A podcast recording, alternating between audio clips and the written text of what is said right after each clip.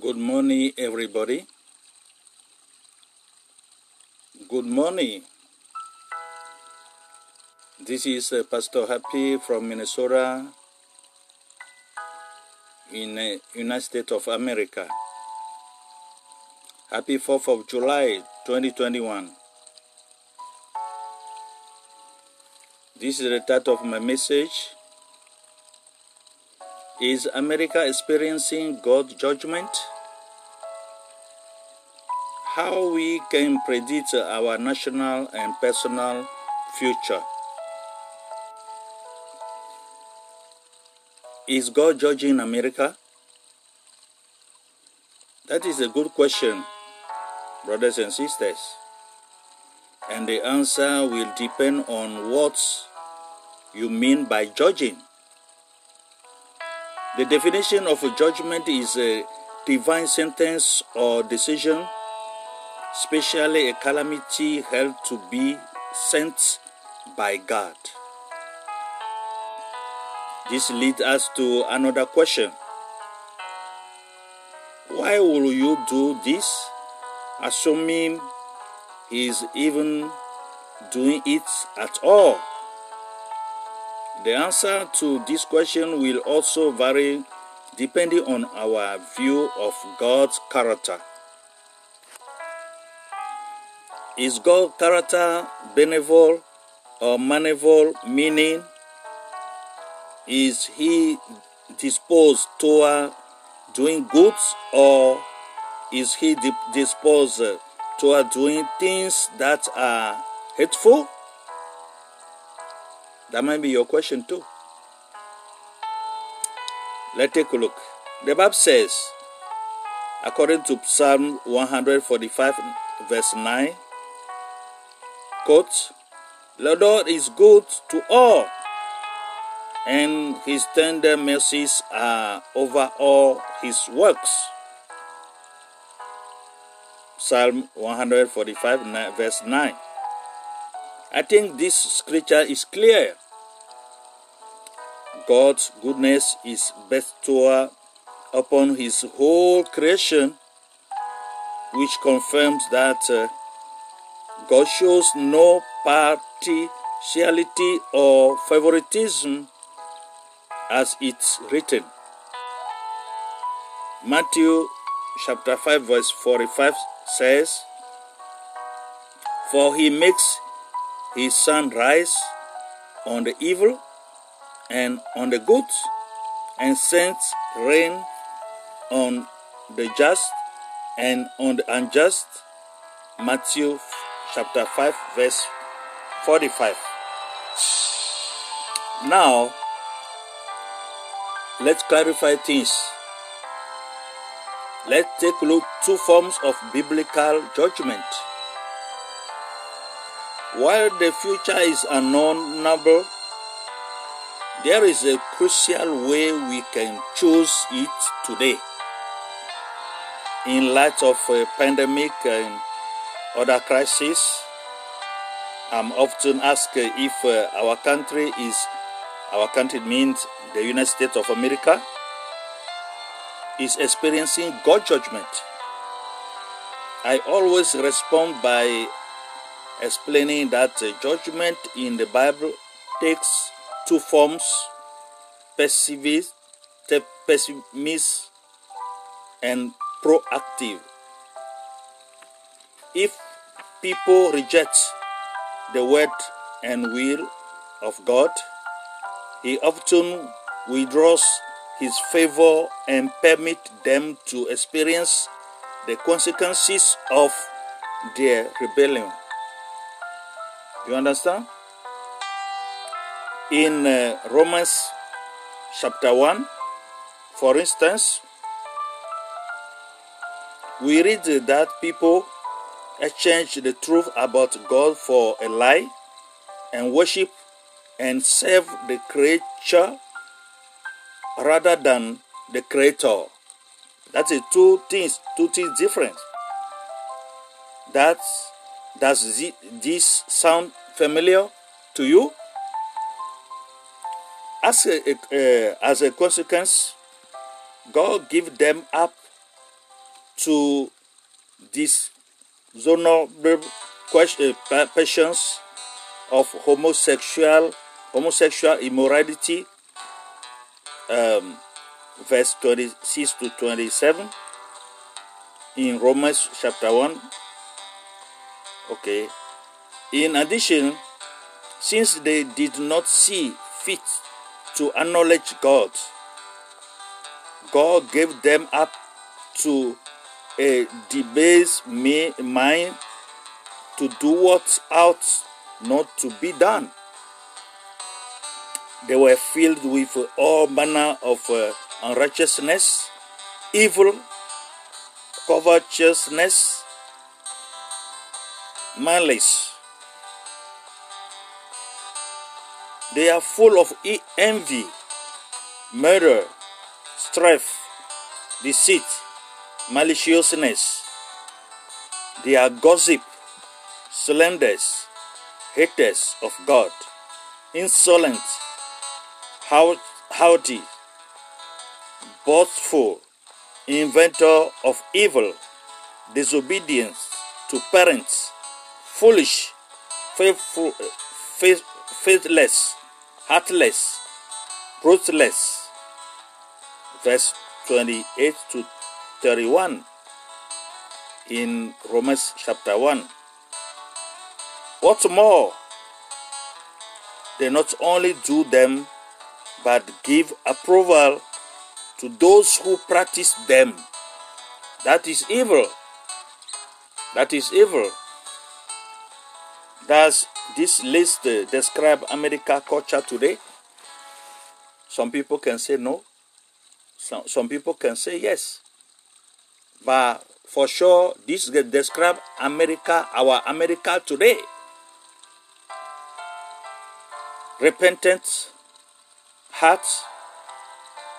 He, his uh, word assure us that he is faithful and just to forgive us our sins and to cleanse us from all unrighteousness according to first john chapter 1 verse uh, 9 if we refuse his judgment escalates from permissive to proactive. We see this on a national scale with the plagues in Egypt in the Bible. You can see that in Exodus chapter 7, verse 12. And on a personal level, with the adultery of Herod, according to Acts chapter 12, verse 20 to 23, and the unrepented sin of Ananias and Sapphira, according to Acts chapter 5, verse 1 to 11.